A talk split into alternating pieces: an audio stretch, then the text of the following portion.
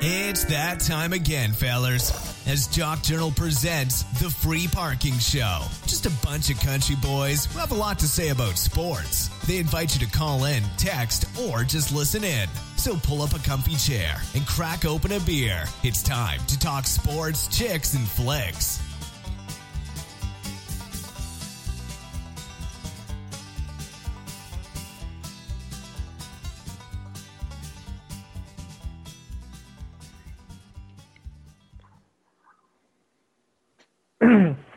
Good evening and welcome to Par for Discourse on the uh, Free Parking Show. We do this every Wednesday night. It's a game show we do.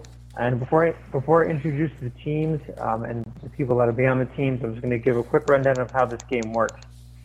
Each team has two people, and then each uh, each member will alternate um, every question, answering the question, and so will the other team. So both teams get to go, and then whoever gives the best answer will win, or whoever the host myself uh, tonight deems the best answer will give that with the uh, the said team a point.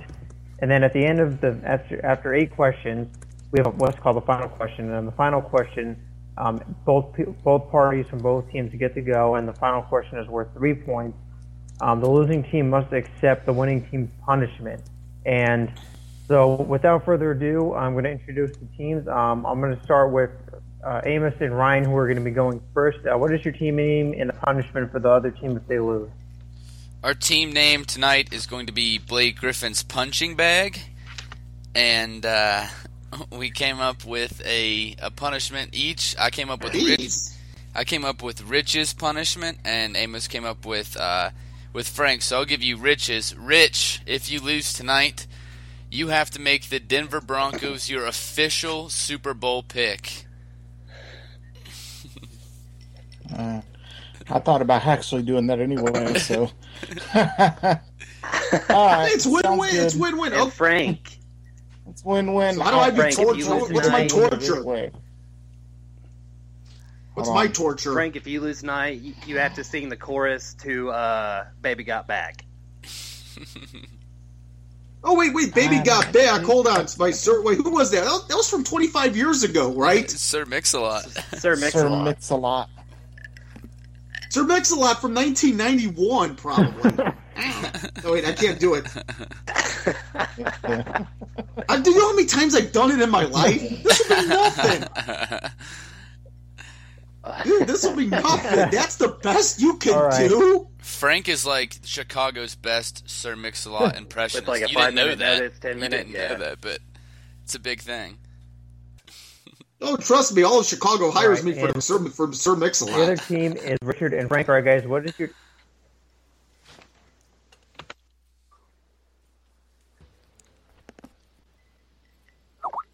All right, so Richard and Frank, what is your team name and what will the punishments be for the other team. I think our team name is what did we? Frank, what did we decide our team name was? Oh yes, yes, yes. Oh, you guys are gonna love this. Wait, what did you guys call yourself? Blake uh, Blake Griffin's punching bag. What was that? Yes, Blake Griffin's punching bag. Okay, guess guess guess guess what we are guess what we are going to be known as. We are going to be known as complete dysfunction. we are complete dysfunction. That'll That do. is our team name. Once again, our team name is complete dysfunction. That's good stuff. I got her look at me. Hey, try. Hey, I try to. Hey, got to come up with the goods every day. You know, when I'm trying to use the power of whatever man, man brain I have. So what's your guys' punishment for tonight? Okay, so if we win, Well, I'll tell you what. You, Ryan, yeah, you go have first. to say Alex. Okay. Okay, so if we win out, uh, Ryan, you have to say Alex Ovechkin is the worst player in the NHL today. Oh, that's cold. That's cold blooded, man. hey, you're making me give me my Denver Broncos my all right, all right. so I don't That's want to fair. hear it. That's fair. That's fair. And go ahead, Frank. Tell him what uh, Amos's punishment is. Okay, Amos's punishment is, uh, hmm. I got a good idea. Um, why don't we have you seen, uh, yeah, I'll tell you what. Let's counter it. Your punishment is you got to sing the course the baby got back because you know what I've done it before. I want to hear. I want to hear how you respond. That's it. Yeah, it's only poetic justice. That's good stuff. Somebody's All gonna be right. singing "Baby Got Back" and somebody's gonna go deaf after tonight. Torture. So, um, so Ryan, you're going to be going first for your team, correct? I am, yes. And Frank, you'll be going first for your team. I volunteered. Oh, man is right. All right. So, Oh man.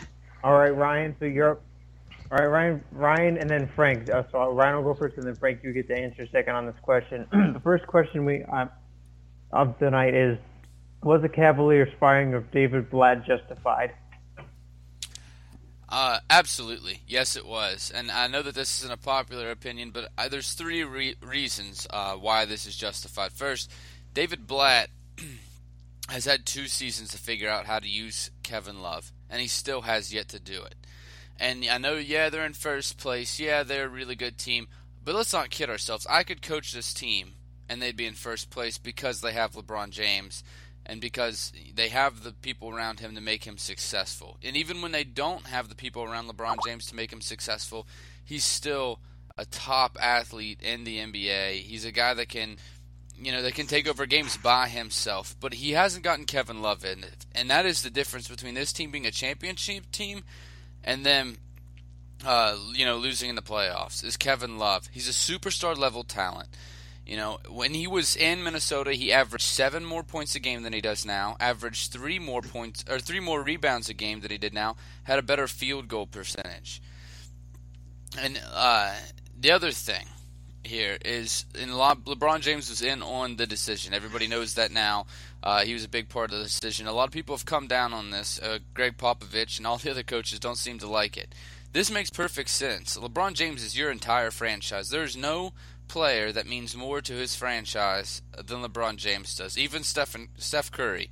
LeBron James is that entire franchise. Without LeBron James being there, this is a you know what an eight seed. Uh, with them there, it's automatically one of the best teams in the league. You know, you can put this guy on the 76ers 76ers roster today and they're a playoff team. LeBron James is that franchise. So if he thinks that it's not getting there and he knows basketball, if he thinks this coach is not getting it done, absolutely, then it, he should have part of the decision there. Tyronn Lue is coming in as the new coach. He's looking to push the pace, speed things up, give them and a distinct advantage with the finishers that they have. Kevin Love finishes well around the basket. LeBron James finishes um, astounding around the basket. Kyrie Irving finishes well around the basket. It gives them a distinct advantage if they push the pace. Even though they are the fourth oldest team in the NBA, if they can keep it up, then it's worth it. Tyronn Lue also has a really big advantage because the beginning of his stretch as a coach is going to be so easy. He takes on he already took on Minnesota which is 14 and 32 the Timberwolves. Tonight, you know, right now they're playing against the Phoenix Suns, who's 14 and 32, two bottom feeders. Then it gets a little bit tougher. They take on the Detroit Pistons, who I believe are sitting in seventh seed right now. They're 24 and 21, but the real challenge comes Saturday when they take on the, the 38 and 7 San Antonio Spurs, and that's I think we're going to see maybe this game helps them out. The Spurs, of course, the best defensive team in basketball, so they're going to need to push that pace, make them uncomfortable. I think this was the right move. I think that Blatt had his chance uh, with this team to make a big difference, to get Love involved, and he didn't do it. So now it's on Tyronn Lue. You have to get Kevin Love involved in this offense, and the, you know get him involved in this team. All right. I'll take the side here and agree that yes, it was right to fire David because you are uh, you're right, Ryan. The superstar team is LeBron James, and he has the power. But I'm going to take it a step further here. Don't you get the sense that maybe LeBron James sees this guy as not being the material to guide them to an NBA championship? If you take a look at the superstar and head coach, the relationship for those got for, for dynasties, they have just been great. I mean, let's go back to the 1980s here. Uh, Pat Riley, he was perfect for the, the Showtime Los Angeles Lakers.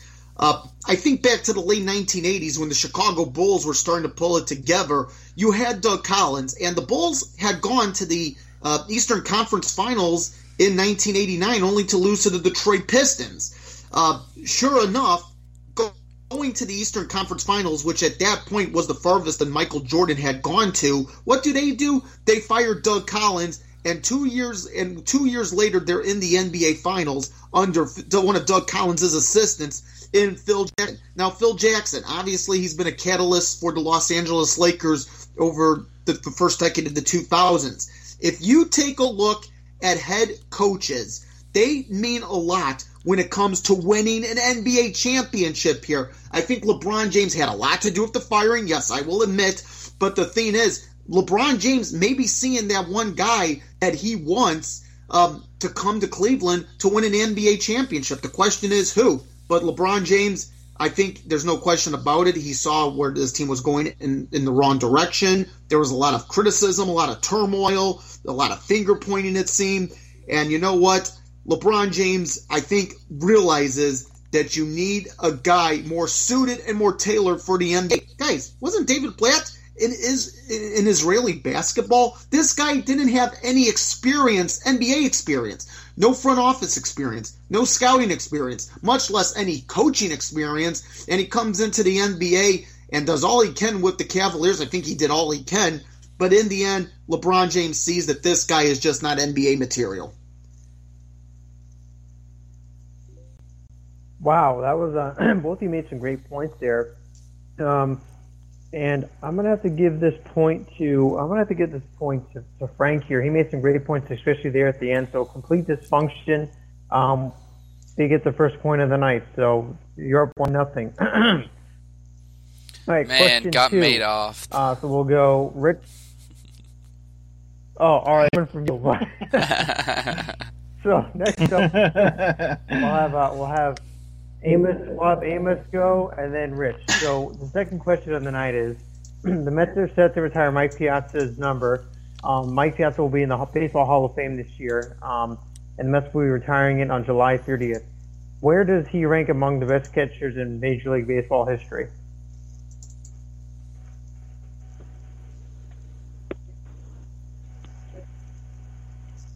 Amos?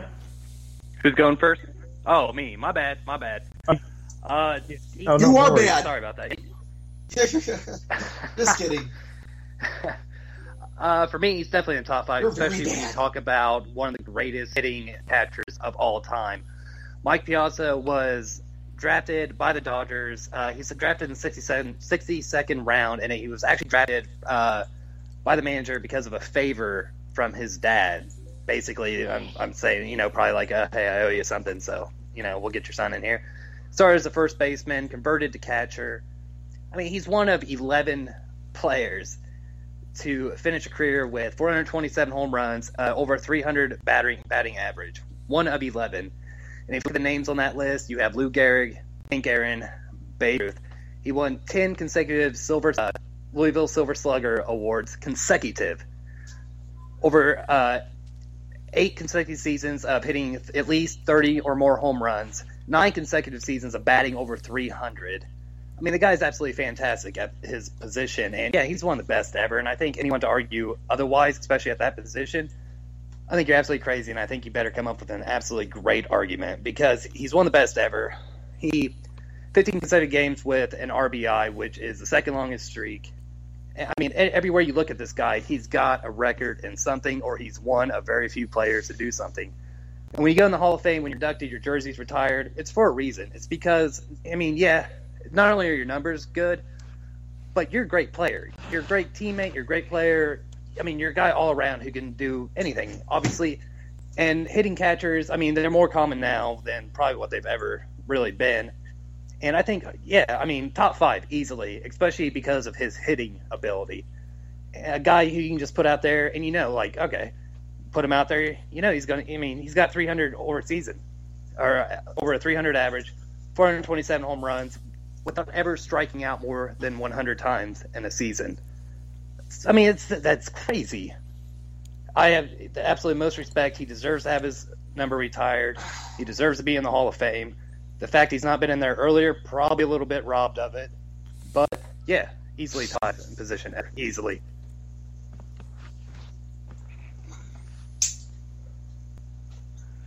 Okay, so I don't have him in my top five. I have him in my top six. Uh, I'm going to give you the rundown of the catchers that I rank one through six, with Piazza being six.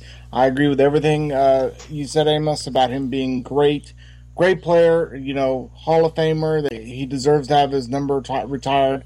His only knock was his uh, defensive ability behind the plate, but like Amos said, he made up for an offensive firepower. But here's the numbers uh, from one through six. Number one is Johnny Bench. Johnny Bench is obviously the GOAT catcher. 14 All Star appearances, uh, two in two National League MVP awards, 10 Golden Gloves, and to top it off, he's got two World Series titles. You move up the list to, or down the list to number two, Yogi Berra. Yogi Berra, uh, 18 consecutive All Star game appearances, won three MVPs, and helped the Yankees to 10 World Championships along the way. Uh, moving on up is Pudge Rodriguez. Uh, Pudge, you know, he never had a World Series title, but, uh, you know, he was consistent at the plate, evidenced by his 296 career batting average, but the power never really wasn't there. It's like he just had one season of more than 100 RBIs, but, uh, you know, he was nicknamed Pudge all the way until his 2000, his 20 year career saw mostly play with the Rangers and Detroit Tigers. Uh, he has 13 gold gloves. Uh, his one lone MVP award in 1999. Uh, he single-handedly shifted the opposing team's game plans. So I mean that, that's how great he was behind the plate. Number four goes to Bill Dickey. Uh, Bill Dickey, uh, age you know he was in his golden age in the late 20s. Uh, 11 All Star games, eight World Series championships, appeared in 1,789 games for the Pinstripes you know, had uh, you know he had a, he also finished with a 313 batting average and 1,209 RBIs. But his most impressive uh, his most impressive offensive numbers, uh, you know, they weren't really what he did, but he did it more with the 7,000 plate appearances. He struck out just 298 times, so he's effective with the bat as well. Uh, and number five, Carlton Fisk. Uh, he he was also had a 24 year career. Uh, he has one Golden Glove, 23 or 2,356 career hits. Uh, the fact he also appeared in All Star game in three consecutive de- decades, you know, his offensive numbers weren't that great, but you know he he was outstanding behind the plate. He made it all the way to his mid 40s, so you know three consecutive decades of All Star is pretty impressive. Uh, and last but not least, Mike Piazza. Uh, 12 All Star games, finished runner up in the MVP voting twice, uh, two 427 home runs. You know, but his offensive power is what made him that great. So obviously he's not in my top five, but he does make number six on my list. Well, both of you made some pretty good arguments there, but Mike Piazza to me has to be top five because because of what Amos said. He made some incredible points about the statistics being one of 11 guys who only put up certain numbers in his career. So this point goes to Blake Griffin's punching bag. Woo! Ouch! All right. so, Frank, you'll be taking the third question first, and then Ryan, you'll go after him. So the third question of the night is, Eagles tight end Zach Ertz signed a five-year extension worth $42.5 million, 20 million of which is guaranteed. Was this a good move by the Eagles, or was it a bad move? You better believe it was a good move. I mean, take a look at what Zach Ertz has done over the last few years in his three seasons with Philadelphia. This guy has played in pretty much every single game the Eagles have played. So, okay, you're getting a health advantage there. The guy has not had any insignificant injuries. Point that's point number one. But how about point number two is this guy has been very productive for the Philadelphia Eagles. I mean, take a look over the last two seasons, 2014 and 15 combined. Here's a guy that averaged 7.74 yards per carry. How does that rake up with two notable tight ends? How about Rob Gronkowski? Gronk. The guy's average over the last two seasons, 9.16 yards per carry. We're going to see Greg Olsen in 11 days, guys, in Santa Clara. 8.55 yards per carry. But here's what's also impressive about Ertz. This guy last year caught 72 passes for 875 yards and five touchdowns. Okay, maybe it ain't quite Rob Gronkowski. Maybe it ain't quite Greg Olsen. But there is one element you can look at that's very similar between Gronk and Olsen. Olsen last year, 77 receptions. Gronk, 72 receptions. Maybe not the yardage is there, but I think with Doug Pederson coming in, a new head coach, of course, and one of Andy Reid's disciples from uh, the Kansas City Chiefs, offensive coordinator there. If you look at when Andy Reid was with the Philadelphia Eagles for so many years, uh, they had so they had such a great offense, of course, with Donovan McNabb. Many of those years being the being the the, the front the front leader of the offense as the starting quarterback. That's what I think the Philadelphia Eagles are trying to do with Doug Pederson, the offensive coordinator under um, Andy Reid in Kansas City. They're trying to get the Andy Reid mystique back, and you've got a pretty good tight end. Of course, Sam Bradford making, of course, Sam Bradford as the starting quarterback. That should make him feel comfortable. Uh, I would have to say, terrific move. Kudos to the Philadelphia Eagles for signing Zach Ertz to this big contract extension. You better believe it. This is, it's yes and no. Uh, does he have the talent to earn this much money? Yes, he does. Is he worth this much money? Only if you start using him correctly, and only if you get him the ball more, and only if you get a quarterback that can get him the ball. Let's look at a couple of things here. In his three years that Zach Ertz has been with the Eagles, he's had five different quarterbacks starting Bradford, Sanchez, Nick Foles, Mike Vick, and Matt Barkley.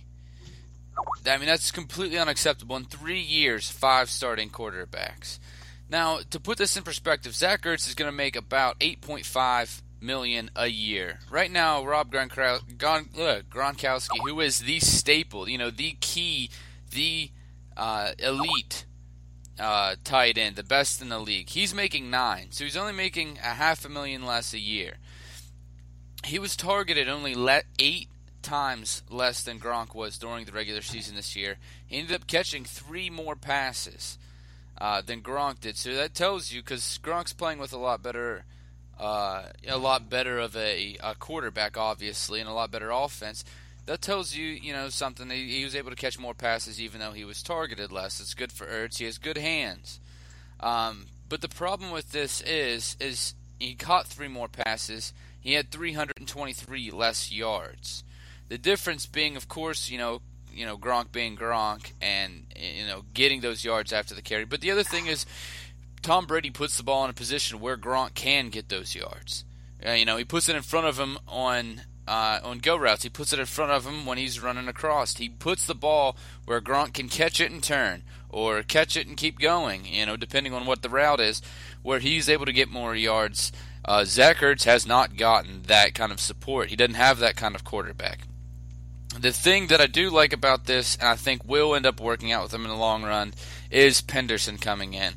Last year, his tight ends caught 90 passes for uh, just over a thousand yards, 1,072 yards. Of course, that's uh, Travis Kelce out there and uh, Kansas City, who is one heck of a tight end. But I think that Ertz is in that class of Travis Kelce if you get him uh, around the right quarterback. And I think that you can do be able to do a lot with him. Uh, he's very talented, very, very uh, strong for his size. He's not the you know not the biggest tight end in the world. I'm not going to blow you away with size like Gronk can, but he's super athletic, very strong for his size, deceptive, very quick, has great hands. this is a guy, you know, a more newer age kind of uh, tight end, but he's got a great future ahead of him he, if he can keep it up. And I think one of his best qualities is his mind after he was signed to this contract, what he had to say was that he wanted his legacy in Philadelphia. Two guys that he talked about uh, was Kobe Bryant and Jason Witten. Guys that played their entire career for one team and one city. And when you think tight end in Dallas, of course you think of Novacek, but you think of Witten. When you think about basketball, you know, of course, in LA, you think, of course, Magic, but you think Kobe. That's what he wants to be. In his own words, he said, I want to be the guy that they think of when they think of tight ends in Philly. Look at Brian Dawkins, look at Donovan McNabb, look at Brian Westbrook. These guys left a lasting legacy in the city. I want to be mentioned with those guys. That's what he said. The kid's there. He's pot committed. He wants to be in Philadelphia. uh, a hard worker. The thing is, is they got to get a quarterback there that can make a difference. Don't pay him forty million dollars uh, for forty-two point five million dollars to do nothing. Get a quarterback that can get in there to make a difference, to make him uh, into the ball player that he deserves to be. You guys both made some great points, and what I really liked about Ryan was that he talked about the targets and, and all the yards. And, and a, he mentioned just how good he is despite the poor quarterback play and, and the quarterback she's had had him throwing the football over the past couple of years. So I'm going to give that point to Blake Griffin's punching bag. All right. Ouch! So up wow! next, um, Rich, Rich, you'll be going. Rich, you'll be going That's first, cool. and the that? will be going second. cool. And uh, so the question is, a Minnesota basketball team was kicked out of a youth league for being for being too good. Uh, do you think this was was justified or unjustified, or I guess in other words, fair or unfair? Because I'm not really sure how I feel about it myself. So I want to hear what you guys have to say about this tonight. What are they? What a joke. What are they growing crybabies in Minnesota now? I mean, a team is too good. What does that tell you? You go out there, you go out there and you get more, you get better players. I mean, I read up on it, and it's a high school girls level basketball team, and apparently, I don't know where they got the kids from. They put them in this tournament and decided, oh well, you guys are too good. You can't play it anymore. The biggest question I have is, what is that noise? Sounds like somebody running a wire. Okay. The biggest question I have is. Okay. Can you guys hear? I can hear you loud and clear. Proceed, buddy. Proceed. Carry on, my wayward son. Okay. Uh, no, well, it sounded like somebody was running a, a, water, a water fountain or something. But the biggest question I have is: Did these did, was it was it a paid team? Because did Peter, do you know if they paid their entry fee or not, or was the money reimbursed? Because there's a lot of information that's there that's not there. All they said, well, you guys can't play because you're too good enough, and the other teams don't want to play with that kind of level of competition. But if it was like a youth league, you know, or a youth youth league like that, you pay money in for the full season. So I want to know that eh, are they going to get their refund back from from the first three games? Because apparently they had already played three games. You can always just move them to a different league instead of kicking them out of the league completely. I mean, it's like I said, the other teams are just crying. You go out there and you recruit. That that's what it is. It's, it's youth sports. You're supposed to lose and you lose, use and lose. Uh, lose in youth sports because I played youth sports as a kid growing up in soccer, and I played one season of soccer. We didn't win a game. I didn't cry about it. I mean, come on now. You, you got to learn to lose when you're a little kid, so that way when you're older, you go to the NFL and you lose. You, you're like, okay, well, I'm, they're, they're used to losing, I guess. But that's just how I feel about it. Don't cry about it. Uh, teach these kids, you know, you can't win at everything.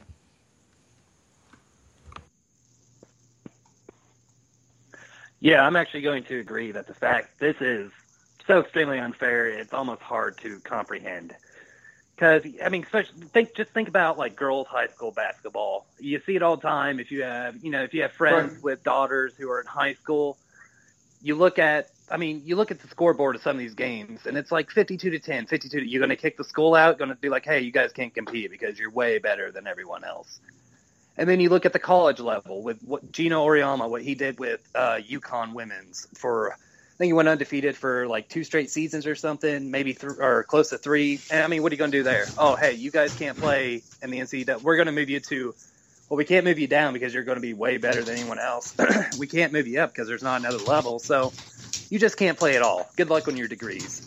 You know, sorry about your future career because no one's. You know, it's just it's absolutely ridiculous these are just these are teenage girls. Like, what are you thinking? What are you teaching your youth in Minnesota? Like, hey, if someone's better than you, try to get them kicked out. That way, you know, they're not there to make you look bad. Like, where's the sportsmanship at all? It sends a negative image to, you know, the society of the youth in Minnesota and other states because if you see someone with an outrage like that, you're going to have someone in another state that's like, hey, you know, they got this team kicked out for being so good. Maybe we can get this team kicked out in our state. You know, we'll try, we'll write letters, do whatever they tried to do. And maybe, you know, we can get, I don't know, it's just, it pisses me off so bad it's hard for me to talk about, to be honest with you. Like, It's the most ridiculous thing I've ever heard. And I feel like I, I should just write that whoever runs that league and yeah, and just cuss them out. And I think the reimbursement thing uh, Rich brings up is a great point. like if these kids played 25 50 100 dollars like are they going to get their money back? Probably not. You know why? Because it was profit. And I know it's like and they've already played and they were bringing any too. kind of profit these girls on here would have been just great and amazing. They'd still be playing in there because it'd be revenue generating. All this is is bad sportsmanship bad parenting and bad sports i mean it's just oh my god it's incomprehensible someone just needs to knock whoever did that right in the teeth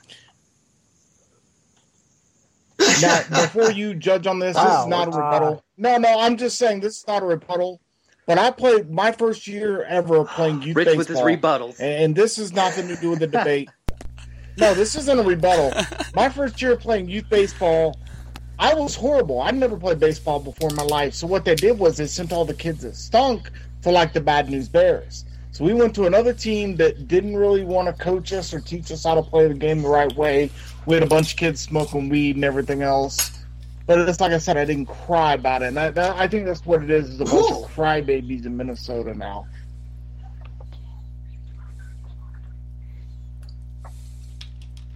Well, let's, I got a good idea. Let's run the Golden State Warriors out of the NBA. And, level, you know, Amos, you brought up, you brought up the, uh, the high school basketball thing. I remember when I was so irritating.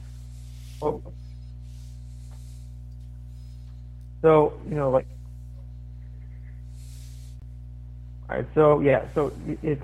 I mean, you, Amos, you brought up the point about high school basketball about how teams will blow other teams out sometimes with 40, 50, 60 points. When I was in high school, I saw those scores too because I always used to check up on the local newspaper to see how our team was doing compared to other local teams. And you would see, see these large scores, and it was based on I think the population of the high schools at the time or like the town. I don't know. I don't know how it was based on, but you're right. I mean, are you going to do this in high school next by saying, well, you know what, you're too good, you can't be in our league, so you're not allowed to play basketball anymore? And I just want to know here.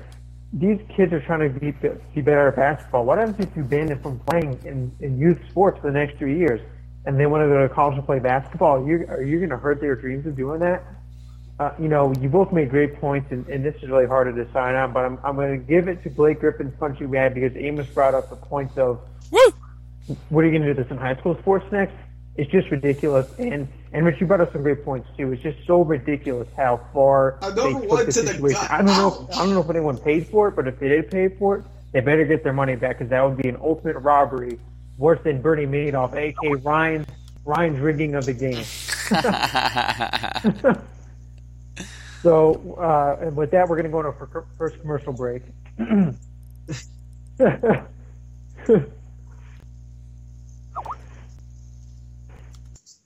Well, the boys are talking, and the show is really moving along. But we need to take a break before a fight breaks out. People end up in the hospital. Stay tuned, and we'll be right back now. You hear? that boy's good. Mm-hmm. Good and terrible.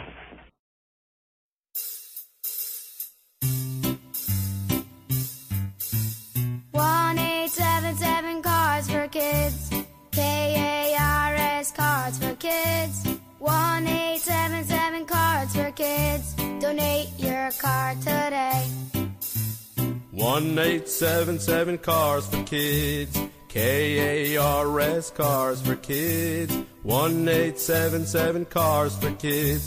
Donate your car today. Also on the web at carsforkids.com. That's cars with a K.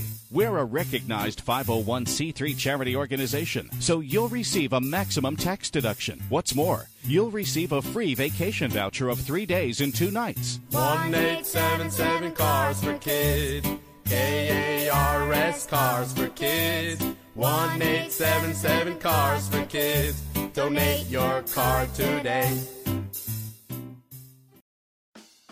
Are you looking for the web's best sports news? Visit jockjournal.com. Sports media has lost its touch. It seems that journalists are scared to report what they see for fear of losing access to the teams they cover. At jockjournal.com, you get inside info on the entire NFL community without all the politics or fears other writers have. That's jockjournal.com. When you need the NFL sports news, information, opinions, fantasy, football, or discussions, there's only one place to go, and it's jockjournal.com. Okay, the boys have settled down. One has a beer in the end, and the other has a steak on his eye. But why don't you give them a call and tell them what you think? All right, welcome back to the PARR for Discourse show on Jock Journal Radio, um, free parking show. And uh, tonight we have Frank Sprankle from the Sports Drive. He's on in the morning. Uh, great show. He's, he's our guest tonight. And um, to give you a quick recap of the first half of the show, we have Blake Griffin's punching bag up three to one over complete dysfunction. So, with that being said, we are now moving on to the second half of the show.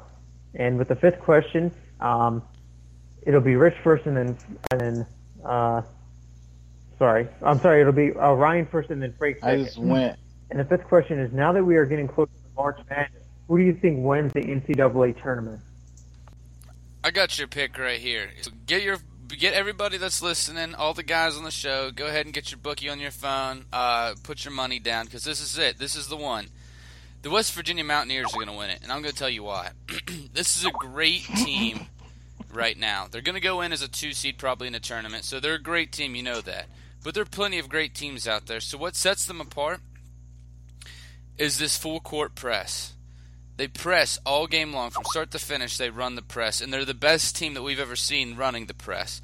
They tire out teams. They get other teams into foul trouble. They're impossible to prepare for because you don't play another team that plays like this the rest of the season. You don't see another team that plays this style. So it's impossible to prepare for. And then you add the tournament on top of that. When they get into the tourney, you're going to have one, two days in the beginning to prepare for them. Then you're going to have a week uh, you know, to try to prepare for them, or, or you know, uh, five days uh, to try to prepare for this team. That's not enough time. You don't ever see another team like this the entire season, so they're impossible to prepare for. And the other thing is, they work best against these one and done teams that dominate basketball. Because if they can force you into bad mistakes, into bad passes, young players make bad passes. You know the the teams that are older, that are that are a little stronger, the kind of Arizonas and the, the Virginia kind of teams, they're going to be a little bit harder to face. But the the Dukes, the Kansas, the Kentuckies, those teams are going to be easy for West Virginia because they're going to be able to force them into bad mistakes. They get tor- turnovers and they turn turnovers into easy buckets. They are the best team at turning over the basketball by a long shot. I'm talking nine turnovers a game between uh, first place and second place. Last year, they were a fifth seed and a far less talented team roster than they are right now, and that fifth seed made it to the Elite Eight. They're going to go in as a second seed now, which means it's going to be an easier road, and they're a better team, and it's going to be easy for them to go through. They're sitting right now, they're tied record wise for the Big 12, uh, but since they have the loss to Oklahoma, they're sitting in second place behind Oklahoma, who's a number one uh, number one team in the entire country right now. They're sitting at six and two in their conference in the Big 12, which is the best conference in college basketball, bar none, right now. And uh, they're likely going to get it as a two seed, have an easy road. And you know, Coach Huggins, how many times has he been there before? He does it every time. He's done it with what three teams now. He's made it to the Final Four. Is excellent coach, uh, and that's why the West Virginia is going to win it this year. Okay, it may be a little too soon to pick in my book, but here's another thing too. One thing about the NCAA basketball tournament, it's the hardest tournament in professional amateur sports to really speculate on who's going to win. Unlike the NFL, you can speculate on who's going to win the Super Bowl uh, come August and September. But if I have to take a team that I think can win it all, that can go, that can uh, go into the NCAA tournament this year, I believe it's in Houston. The one team that I think can win it this year uh, would be, and I'm sorry to all the Duke Blue Devil fans out there, but I gotta say the Tar Heels out of North Carolina. If you take a look at how this team has played, this this team, okay, they lose to Northern Iowa, they lose to Texas, a close one. Two two nail biters they've lost to, but this is a team that pours on points. I mean, take a look at all of their games since the Texas loss on December 12th. This team has just cruised, and in all but two games here, in all but two games, they have scored more than 80 points. That is a force to be reckoned with. The ACC always produces some great basketball talent. All right, so so you're saying West Virginia? Fine. I'm going to say North Carolina. I'm going to go ACC as well.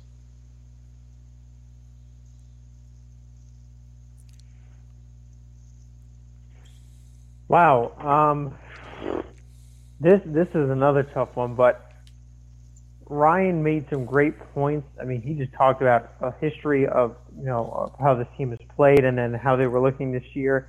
Um, Frank, that's something to take, take away anything from you. You, you did a great job too, but I have to give this point to Blake Griffin's punching bag, and then Yeah. I wrote four to one.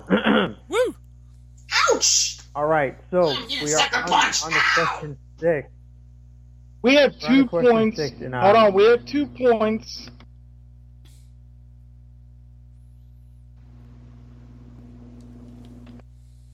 Don't know. I've lost count. I've lost count. it's Uh, four to Four to one. We're- I think We you have have two one. points. Frank, Four- four- Frank's four- won two. I've we're on to lost two. Connected. No, Frank's won the first one, and then I won the last two that me and Frank would had. So Frank's won one. Oh. Yeah, Ryan's Uh, two and two, gonna- two we're- and one against me. butts kicked, Frank. He's two and one against me.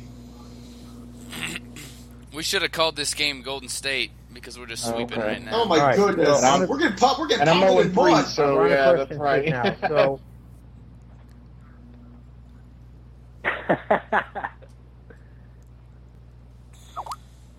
All right, so question six. Amos, you'll take this one first, and Richie will go second. All right. So, what positions do the Patriots need to upgrade before the start of the 2016 season? All right, Amos, take it away. Richie goes second.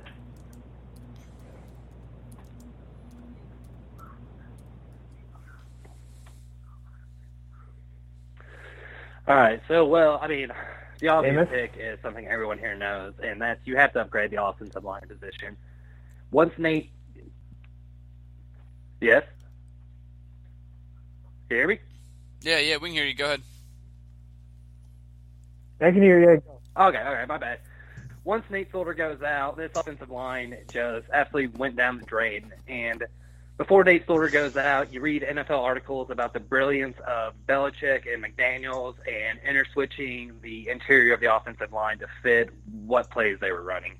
It was guys who could be interchangeable because Solder and Vollmer protected the the youth and inexperience of- and the injury of the rest of the offensive line. Once he goes down, it's a completely different story. Tom Brady is continually getting hit, and uh, he traditionally Brady gets rid of the ball pretty quickly, but he's had to get rid of the ball quicker than ever, and uh, he got hit what like 24 times in the against Denver, and that was I mean it's like the most a quarterback's been hit since they've been recording it or something. And obviously, that's a very big position that needs to be upgraded through free agency or draft. It's something that has to be taken care of because if your quarterback doesn't have an offensive line, I mean, he's going to have a hard time just getting anything done. And I also think defensively, you need they have to upgrade the corner position. I like Logan Ryan, I like Malcolm Butler, but Justin Coleman, the rookie out of the undrafted rookie out of Tennessee, who I mean, he had his games where he looked good, but man, during that AFC Championship, he just looked lost at times. And I think that's another position you got to. And I, like, okay, so I've been hard on Patrick Chung all year, but he played a good game. But I really think you have to put some depth at that corner position, just in case one of the guys get injured. Because Tarell Brown goes down, you put in Coleman, and he got exposed. He did. And my last position is the linebackers. Love Jamie Collins, love Dont'a Hightower. They are what that defense is built around. But having them play as much as they do, yeah, you see things like the injury and uh, AFC Championship. You can say whatever you want. I don't think Jamie Collins was playing at 100%. He may have been at 90, one at 100. And I think you have to put depth behind them with young, talented linebackers who kind of can come in and fill it. I love Jerod Mayo. I like John Bostic, but they're not the players Hightower and Collins are. And you got to fix all three of those positions. And I mean, you could argue receiver because Chris Harris showed Edelman could be stopped and Gronk didn't do anything until the fourth quarter. I know Dion Lewis out, but I mean, they, they need to really upgrade at a lot of positions just because the Patriots are prone to have injured players. And I, you got to have a contingency plan for each one of these positions in case something happens. And I think something needs to be done with a lot.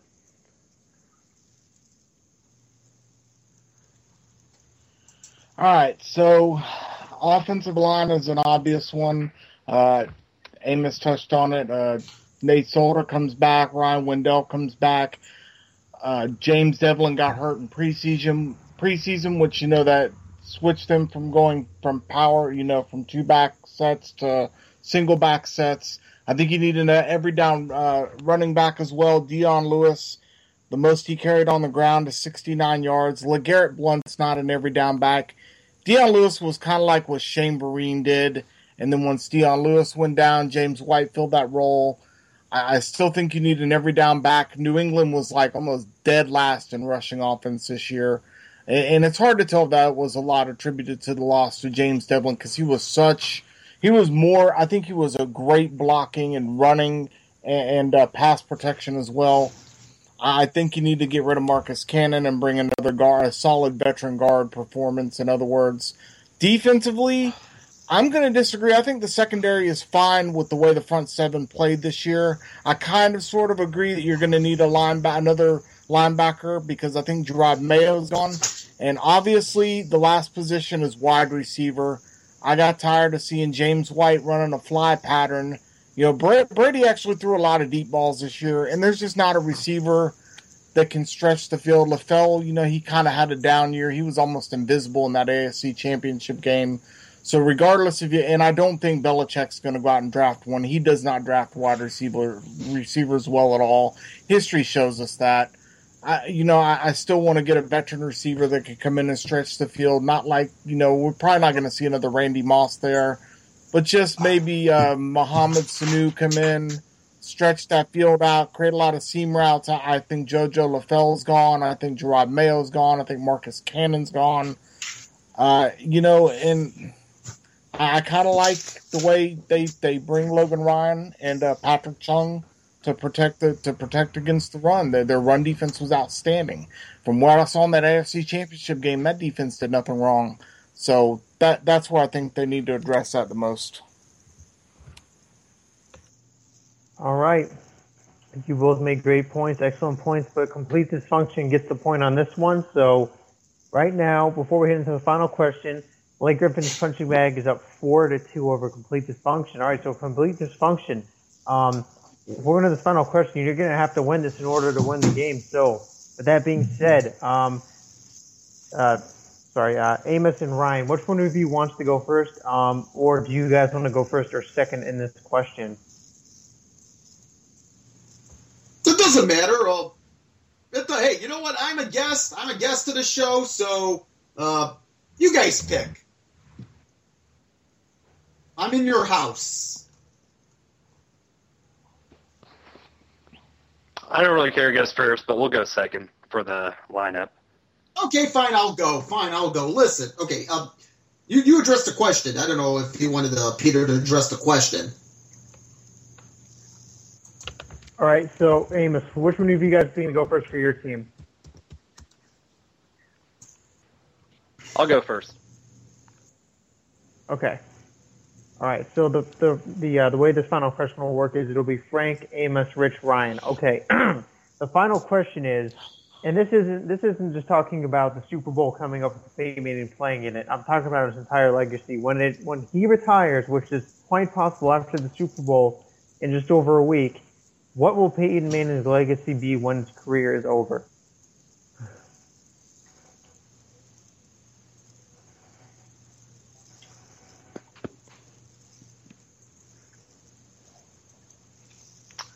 Who's going? who's going first? Am I going first? Oh, go, Frank's going. Who's going? You want me to go first? I'll go. Fine. Listen, guys. Peyton yeah, Manning already has his legacy. Excuse me. Who's going? Who's going? Me or? Yeah, you Go are. ahead, Frank. Want me to go? Okay, guys, guys, guys. Yep, as I was go. saying, I mean, you take a look at the great legacy of Peyton Manning. It's already great, guys. Listen, you you look at what he's accomplished with all pretty much every quarterback record in the book. Uh, so many years of representing the National Football League with grace, pride, and dignity. But I got to tell you this: if you take a look at this one game, what this one game I guarantee you will do if the Broncos win the Super Bowl in 11 days, it's going to make Peyton Manning immoral. Because if you take a look at the postseason record, it has not been good. He is one and three in Super Bowls. It has been bad outside of Super Bowl 41 against the Chicago Bears, although I want to forget about that Super Bowl. Anyway, you can't forget about it. But since Super Bowl 41, Peyton Manning's been there twice with the Colts in Super Bowl 44. Who can forget? Uh, who can forget Tracy Porter? Who can forget the interception? Who can forget the safety on the first play of the game just two years ago against the Seahawks? Guys, when you look at history and legacy here, there are those that will look at regular season accomplishments, great statistics, but I think a lot of people tend to look at postseason accolades. If Peyton Manning wins this one, his legacy will be once again completely immoral because not only will he have won multiple Super Bowls, although it seems that many of us forget the guy won a Super Bowl in the first place, but think about this. Think about this for a moment, guys. He'd be the first quarterback in league history in the 50 in, the, in, in now 50 Super Bowls to have led two starting franchises to two Super Bowl wins. Okay, he's not Tom Brady. Tom Brady has four Super Bowls. Maybe he gets more in a couple Maybe he gets more. Who knows? You can see Tom Brady slowing down here. But think about this. Two Super wins as a starting quarterback with two Super Bowl organizations. I mean, where, where do you begin to, to, to identify Peyton Manning? Do you look at the individual accomplishments as far as the statistics, as the statistics, or do you look at the two Super Bowls? Peyton Manning, great legacy, first ballot Hall of Famer, one of the most celebrated, if not the most celebrated NFL player of this last generation. But if he wins this Super Bowl, it's possible that could surpass Brady from the standpoint of maybe not winning multiple Super Bowls, but two Super Bowls with different teams. That that's very hard to do. So I'll say this: Tom Brady's, I mean Peyton Manning's legacy secure. It can get even bigger, ten times bigger, maybe hundred times bigger if the Broncos beat the Panthers eleven days from now.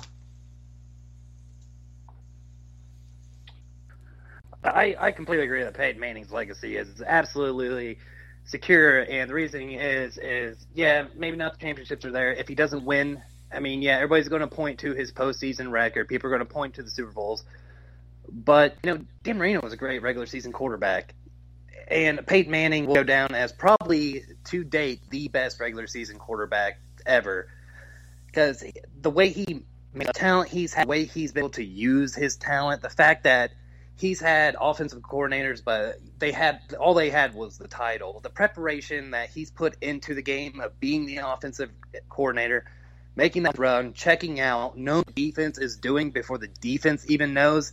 When he's done it year in and year out for over a decade, that's just absolutely amazing. It, it's unbelievable what he's been able to do. I, he, I think he will go down as probably within I don't know. I would say top five, top six the championships may not be there, but anything else is. He's a five what five MVP, four time MVP, holds the single season record for passing touchdowns. I think he has the most touchdowns.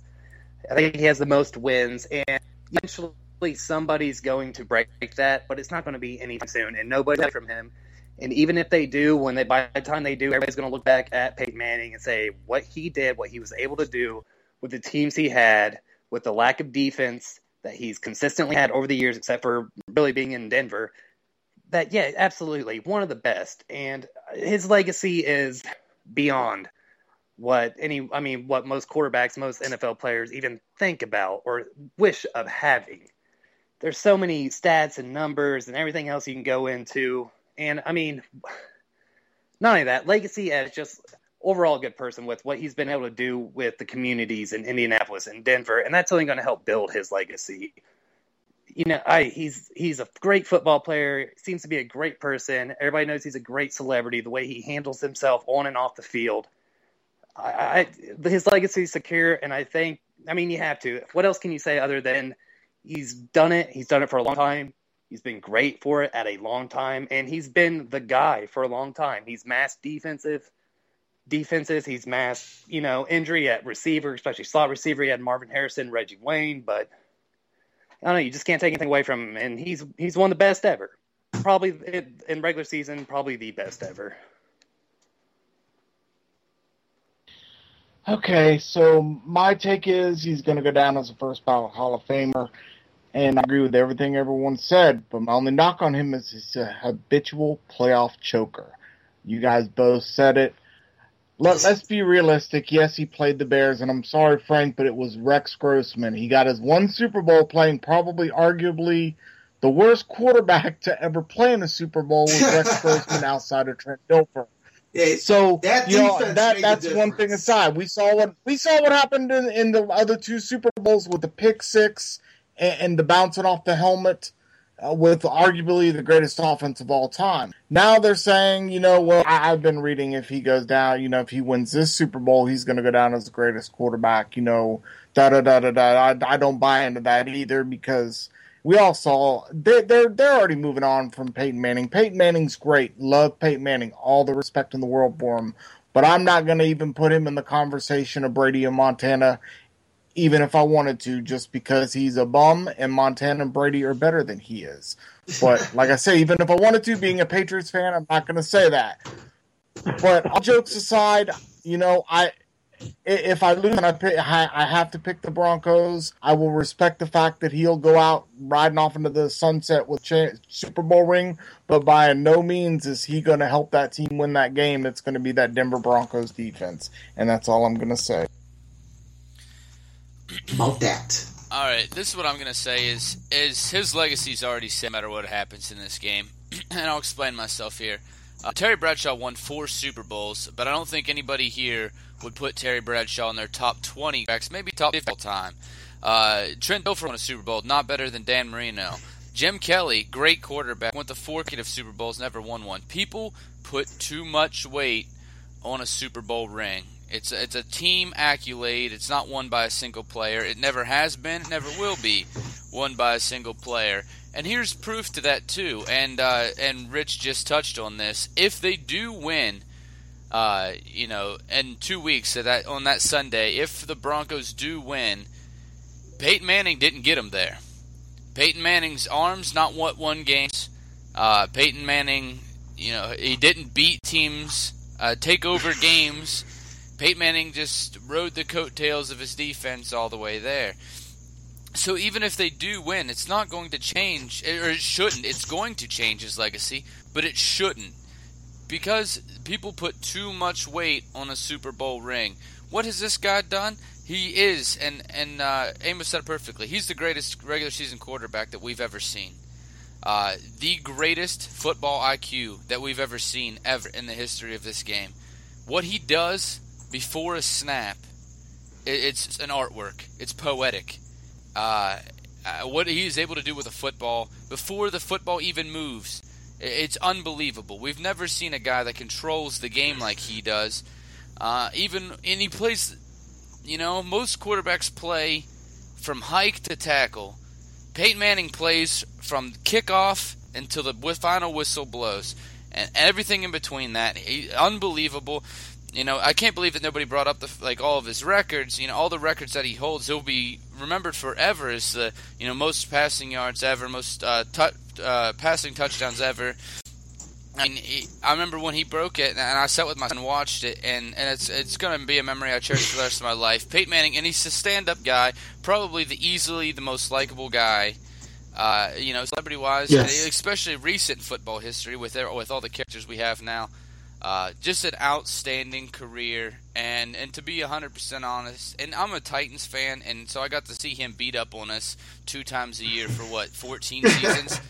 Uh, it's absolutely sad to see his career coming to an end. It's absolutely sad. He's an unbelievably, unbelievably good person, unbelievably good athlete, unbelievably good quarterback, and uh, hats off to Peyton Manning and he, he's unbelievable career. Yes.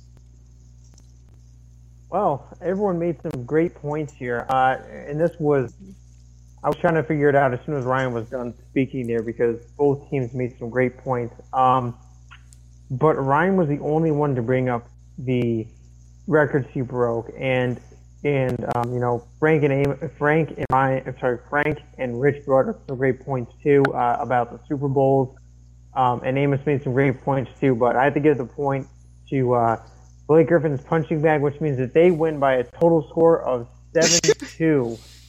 So, all right, guys, take it away. The punishments. Let's go. Denver Broncos first? Are going to win the coin Super here? Bowl. No, no, I got it. I got it. Denver Broncos are going to win the Super Bowl. That's my official pick, but I still hope they get their whooped. Official pick right there. Official pick with the player that they lose anyway. For once, they can make me look like I I don't know, Russ. It's all right, man. You don't have to do the whole thing. Yeah, you guys remember the Super Bowl uh, from two years ago when Denver beat or Denver lost really bad to the Seattle Seahawks? That's what this game felt like. Oh, Why do I feel like I do want to take Denver though? Seriously, I know we got we've been we use my conscience. we got beat just we got beat just like the Tennessee Titans have been getting beat for like the past decade. oh, oh, that's low blow, low blow. You know, Yeah. you know, you guys are right there. You guys could have won it, but it was like when Peyton Manning threw that pick six against the Saints to lose the Super Bowl. You know, that kind of reminded me of that. You had a chance there, but give it away at the end. Oh, Man, Hey, that was a disaster. that's why I'm picking the That was a Broncos that was a officially. throwback Super Bowl. Seriously. all right, guys. Well, Hey, I just said if joining uh, Peyton. Manning plays in the no one quick thing, if Peyton Manning plays next year like he plans on it, he can go ahead and break that interception record as well. Oh, if he plays for the Browns, he will, no doubt, because that's probably where he would go if he comes back next year. All right, guys. Well, thank you. Thank you so much for joining us on the PARR for Discourse show. Uh, if you missed part of it, you can you can you know listen in online um, after the show's over. It, it- they are uploaded, so definitely check us out. Uh, we'll be doing this again next Wednesday. Um, we're not sure who the who the next guest will be. Um, not sure who the host will be. One will be hosting. We'll have a guest on, and it'll be a lot of fun again. And tomorrow night, before we get going, Rich, um, tomorrow night, why don't you give give our listeners a, a preview of what they're what they're going to do uh, here tomorrow night on our show? And if I'm not mistaken, it's a two-hour show tomorrow night, not an hour, right? Yes, two hours. The we came up with a genius idea. Everybody enjoys their football movies, so we've incorporated a football movie draft. I know some of you have been sitting around thinking I can create my perfect team from football characters on TV, movies, and whatnot.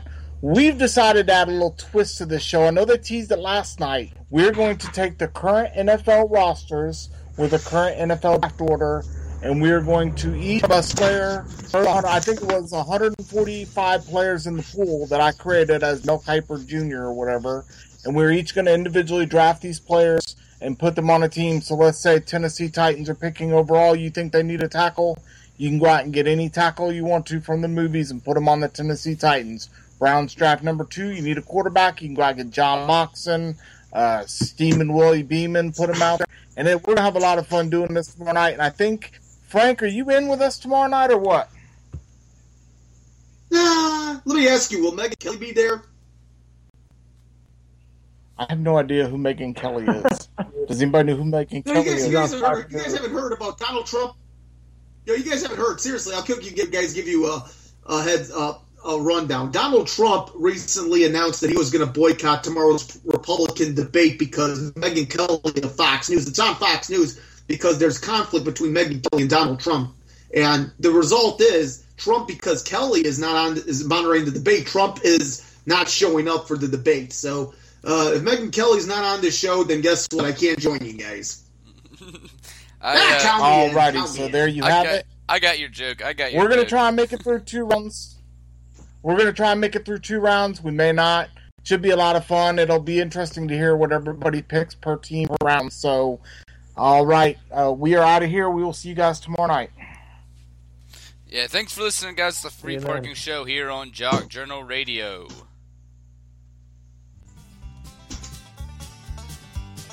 Well, there you have it. The boys were at it again. We hope you enjoyed tonight's broadcast. We hope you had a good night and stay right where you are. Another show is coming up. Y'all come back now, you hear?